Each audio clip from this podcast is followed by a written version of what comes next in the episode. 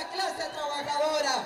Un abrazo y sigamos en pie de lucha, porque esto es San José, pero en todo el país hoy el pueblo ha salido a las calles a exigirle al gobierno basta ya de atropellos y ni un paso atrás, compañeros. Ese aplauso para Amelia, dirigente sindical de APSE, porque esta es una lucha de paz. This is the Tico Times Dispatch. I'm Alexander Villegas, assistant editor of the Tico Times. For weeks now, the streets of Costa Rica have been bogged down, blocked, and disrupted by protests. The demonstrations began on September 10th when a coalition of public sector unions called for a general strike to oppose the government's proposed tax reform bill. Here's Ricardo Melendez, Deputy Secretary of the Trade Union of Workers at the Banco Popular, speaking at a protest in San Jose earlier this month. Estamos en la lucha contra el combo fiscal porque no es justo que solo la clase trabajadora tenga que, tenga que pagar todos los impuestos en este país, mientras que las grandes empresas eh, declaran negativos sus ingresos o simplemente eh, las declaran eh, eh, que no tuvieron utilidades y ganancias. Y una empresa que trabaje un año de esta magnitud de grandes empresas es, posible, es imposible que tenga eh, ingresos en negativo.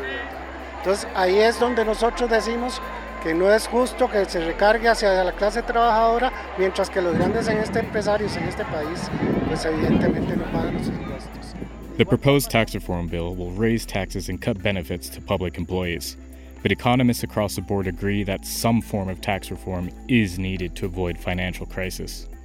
Costa Rica ended 2017 with a deficit of 6.2%. Experts expect that number to rise to 7.2% by the end of this year. Some economists predict that if the deficit reaches 9% of GDP, Costa Rica will face hyperinflation and a financial emergency similar to the Greek debt crisis of 2010. Union leaders say the proposed tax reform puts too much of a burden on the working class, while the government says 80% of the new tax will come from the top 20% of earners. This is math teacher Monica Chacon. para defender los derechos porque nos están pidiendo a todos los empleados, incluyendo desde la gente más alta hasta la gente más baja, profesores, policías, que paguemos más impuestos cuando realmente no hay crisis porque han robado tanto dinero que no debería existir la crisis. O sea, lo que tienen que hacer es recaudar mejor los fondos, no eludir, porque están eludiendo, están repartiendo este, las ganancias que tienen para decir que no están teniendo ganancias y así no pagar impuestos y nos están atollando literalmente los, los impuestos a nosotros y también nos están congelando salarios. Entonces el problema es que si nos congelan los salarios y aumentan impuestos, en cuestión de 10 años vamos a estar todos tirados en la calle aunque seamos profesionales. Okay, y- Here to help us understand what's in the bill is David Ching. David is a San Jose based journalist and economist with a master's degree in economic analysis and international trade from the Barcelona Graduate School of Economics. There's been a lot of protests going around in Costa Rica against the proposed tax reform. First of all, what's in this tax reform? Well, the tax reform itself is, is uh, as every tax reform in Costa Rica for uh, like last century, it's an increase in tax, and that's that's the main reason. There's a lot of protests. You know, everywhere in the world, when you increase taxes, people are unhappy, and people that are unhappy tend to protest. that's that's how it works. Uh, perhaps one of the most controversial points of the tax reform well uh, first of all like if you see the, the, the, the, the protest or the reasons why people are unhappy even if they are not protesting on that on this tax reform you will see that th- th- there's a there's not like an unifying clause of the tax reform. Everyone is a little bit unhappy about something there. But like perhaps the most controversial one was the, the inclusion of uh, tax to the um, basic goods. Right now the, the basic goods are tax exempt and they're trying to put a 1% tax on basic goods And what basic goods are these? I, I don't manage the whole list but basically every every i think it's every year i'm not 100% sure every certain period of time uh, the ministry of economic develops um, a b- basic basket of goods that they call, call the basic goods, which is what they consider to be necessary for have like a dignified life, to have a good life.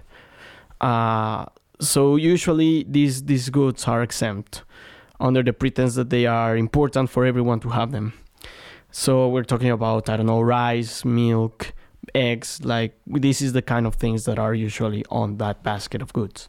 And what else? There's also uh, the sales tax is proposed to be changed to a value added tax. So what does that mean for people? Uh, basically, uh, in, in in the case of the of the change for the value added tax, what happens to the final consumer at the end is that a lot of things that are that are tax exempt are going to be taxed like services which usually like right now it's only uh, it's only sales and certain services that are taxed but right now with with this added uh, added value tax more services will be taxed. And also uh, this does not affect so much the final consumer but it it is a tax among all the productive line. So what it means is that uh, for example i if I sell something, I can deduct part of the tax to the person who sold me the um, the goods I needed to produce my goods. Mm-hmm. So that like that's important because that that creates a chain where people can actually see who has bought goods and this this helps for example the the ministry of of of of taxes I, i'm not sure how to say it in english to control uh, how how the money has been going because for example if if i can of course if i can uh, take some of that tax that i'm paying and put it into somebody else's i will so so that's what they call like the value added tax and of course some things that are in the middle of the production are going to be taxed as well Mm-hmm. And lots of public sector unions are protesting. Uh, how does this tax reform bill affect them? Well, uh, there is some parts of the tax reform. Uh, I have to say it's not the majority of the tax reform, and that's another reason a lot of people are angry. But there is an important part of the tax reform that states so certain certain constrictions to government expenditure. Uh, for example, uh, they were talking about right now the the right now if you pay so if, if you if you fire somebody in the public sector you have to pay one one salary one salary for each year that this person goes right? What, what we call is cesantia i'm not sure what the word is in english.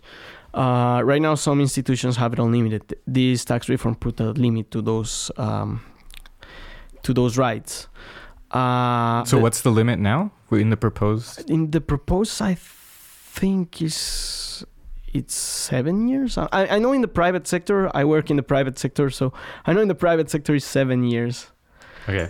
uh, in the public sector i think it's 20 at the moment and they want to to make it equal. I'm not sure if they want to make it equal i know they want to lower it. And there's other other other points there of the tax reform that directly address the the, um, the expenditure of the government. And that's why the government employees are unhappy hmm And then I guess that brings us to the point of why do we need tax reform? Why now? Why is this important? uh, most, if not all, uh, economists or all experts will agree. I, I can think of just like one or two exceptions, but mostly all will agree that it is necessary a tax reform.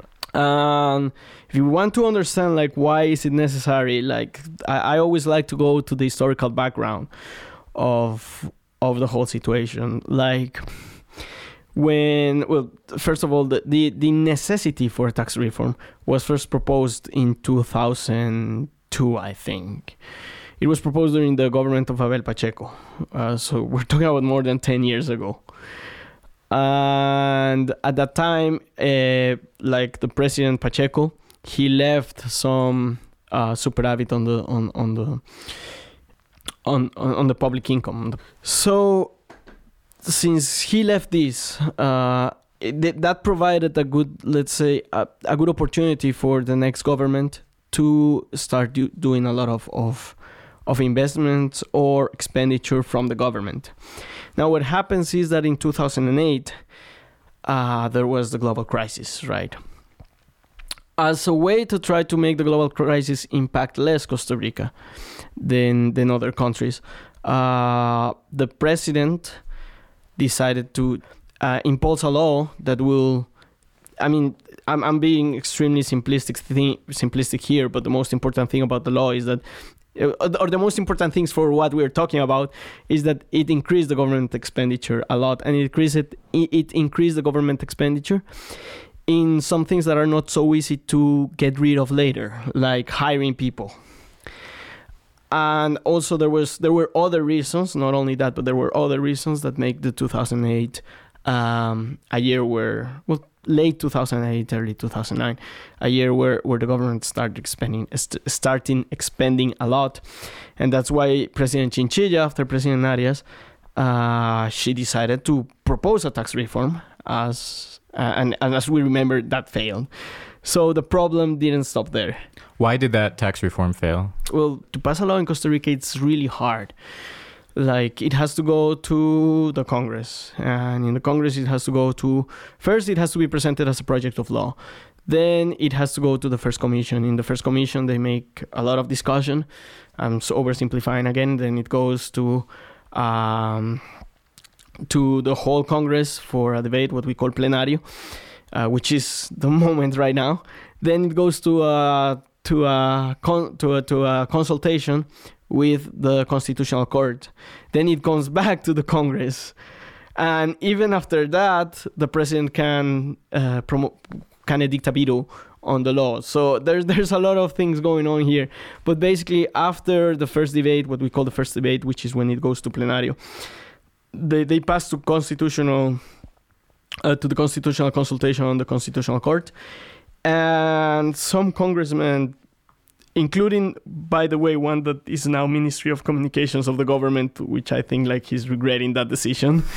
Uh, he asked he requested for some revisions that ultimately make the constitutional court said that not the tax reform itself but the process by the ta- by the way the tax reform was made uh, was incorrect. So the whole process was go- was thrown to the floor.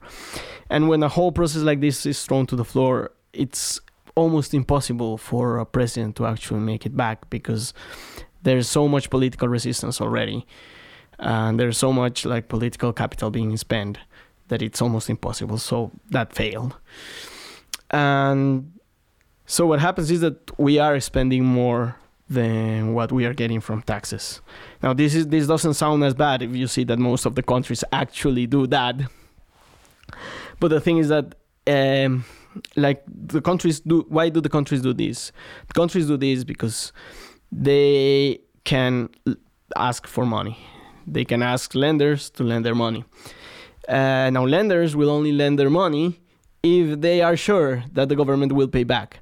And if you see like that there has been 10 years or 12 years which in, we, we, in which the, the, the increase of expenditures have outpassed by a lot the increase of the capacity of the government to, to, to get taxes, then you start saying like perhaps the government will not pay me, and then you start doubting if it's a good idea to to to lend the government, right? So you you're gonna go like, well, you know, I'm gonna lend you, but uh, perhaps if if you give me a ten percent interest instead instead of a five percent interest, and if you give me back my money in one year instead of ten years, like, and that is what is happening now. People like. The, the, the, the institutions that are lending the government are not sure that the government will pay back. So this is that's what's happening at the moment, pretty much. And because it's a problem that has been going for 12 years, it, it's come to a point where you know it's now or we might be in great trouble. And what would that great trouble look like? If the government goes and says like I cannot pay this money, the the institutions that lend money to government will say, okay, then I will not give you money. I will not lend you hmm again. And then the government will not have money to operate. And then we're, we, we we will be talking about social we, we could be talking i mean i'm not gonna say like we would be talking because it, it changes. Every every situation of default or negotiations of debts have gone differently. It has never gone right. I want to i to say it has never gone good. But it has gone less good and bad good uh, it has less bad or or more bad so basically the um, uh, basically what happens is that the, the government will will have to get into agreements for this, and they would probably say like I'll have to cut uh, I don't know social programs. I I, I like th- that that is the situation you know like the institutions that lend money to the government will say like i will lend you money again if you assure me that you're gonna pay for me so you'll have these social programs that is uh, that a lot of your people are depending on you know like social programs for poverty or for education but I, I am not sure if that is going to generate you the income that i need for for the money that I pay you. So cut that, and then I'll pay you money again. I'll lend you money again. So this is the kind of things that can happen, and we can be talking about government institutions being shut down. We can be talking about social programs being shut down, and we can be talking about uh, interest rates going sky skyrocketing. Uh, so this is the kind of things that could happen. So, union leaders are saying that this tax reform puts too much of a burden on the working class. Uh, President Carlos Alvarado recently said that 80% of the new tax new tax revenue will come from the top 20% of Costa Rican earners. So, where, in according to your estimates or what you know, uh, which one of those Well, is? Right now, the only estimates that we have that we actually, uh, or at least the only estimates that I have actually seen are the ones from the government. So I, I cannot say that I trust the government absolutely in those estimates, but but it does feel weird that we don't have estimates of this kind from the union leaders. So I cannot I, I cannot actually say uh, why the union leaders are saying this. What I can tell you is because it is putting a higher tax on on on things that we all need and that affects of course the working class high uh, much more than than anybody else or, or the let's not say working class low income class because the, the low income the people with low income are the ones that you know like if if the the, the sales tax of 1% is for everyone uh, but it, it that 1% is more hard to bear for people who have low income. So because there is like a bulk of the, of, of, of the tax reform that goes from that. That is why I think most a, lot of union leaders are saying this. And so, what else do protesters want? It's uh, they presented I think 38 points to make the tax reform more progressive.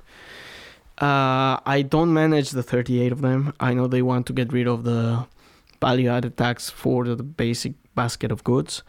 Uh, they want to put this subcapitalization uh, motion in order. They wanted to put a higher uh, corporate tax as well. And I, I that's that's what comes to my mind at the moment.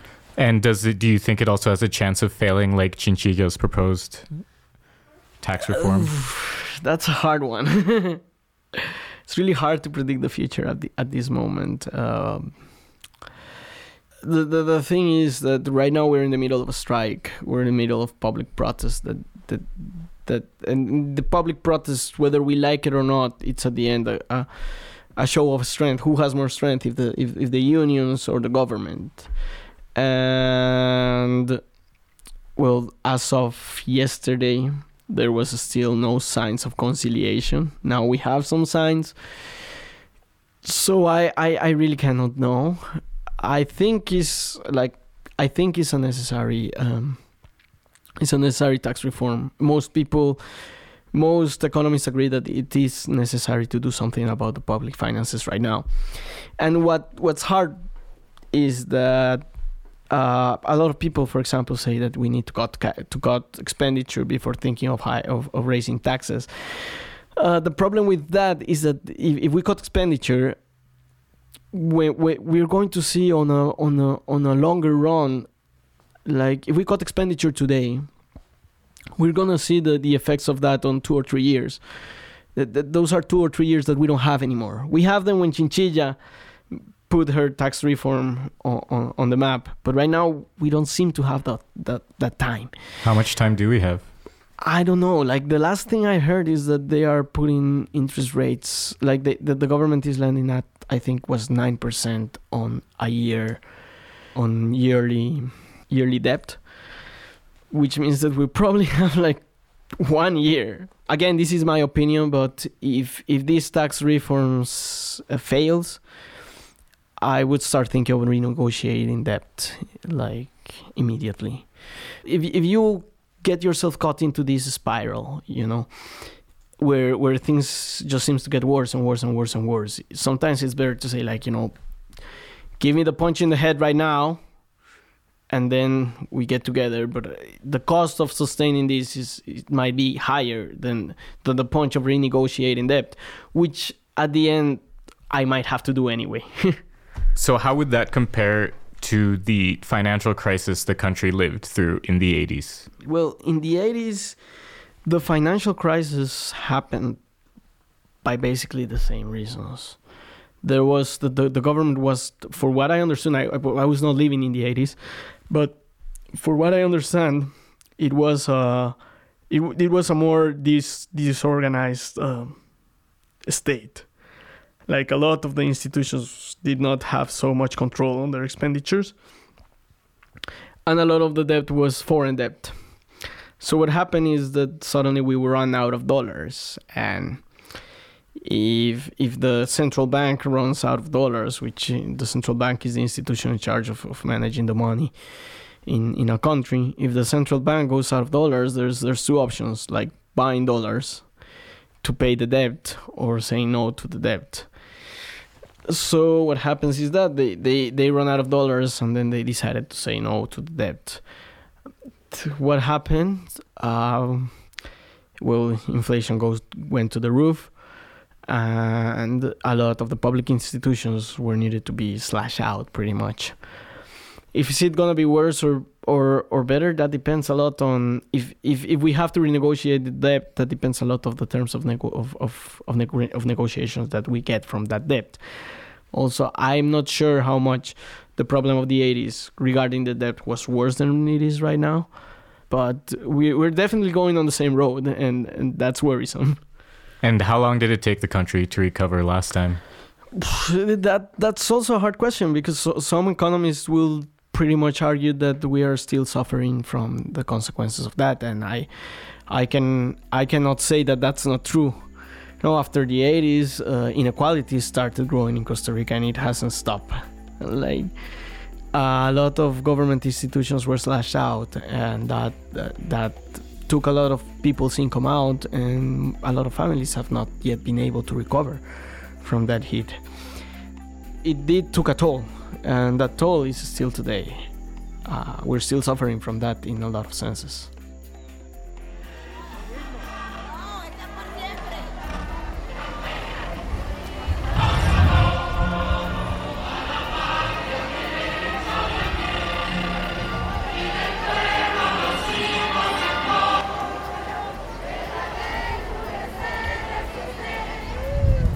That's it for this edition of the Tico Times Dispatch.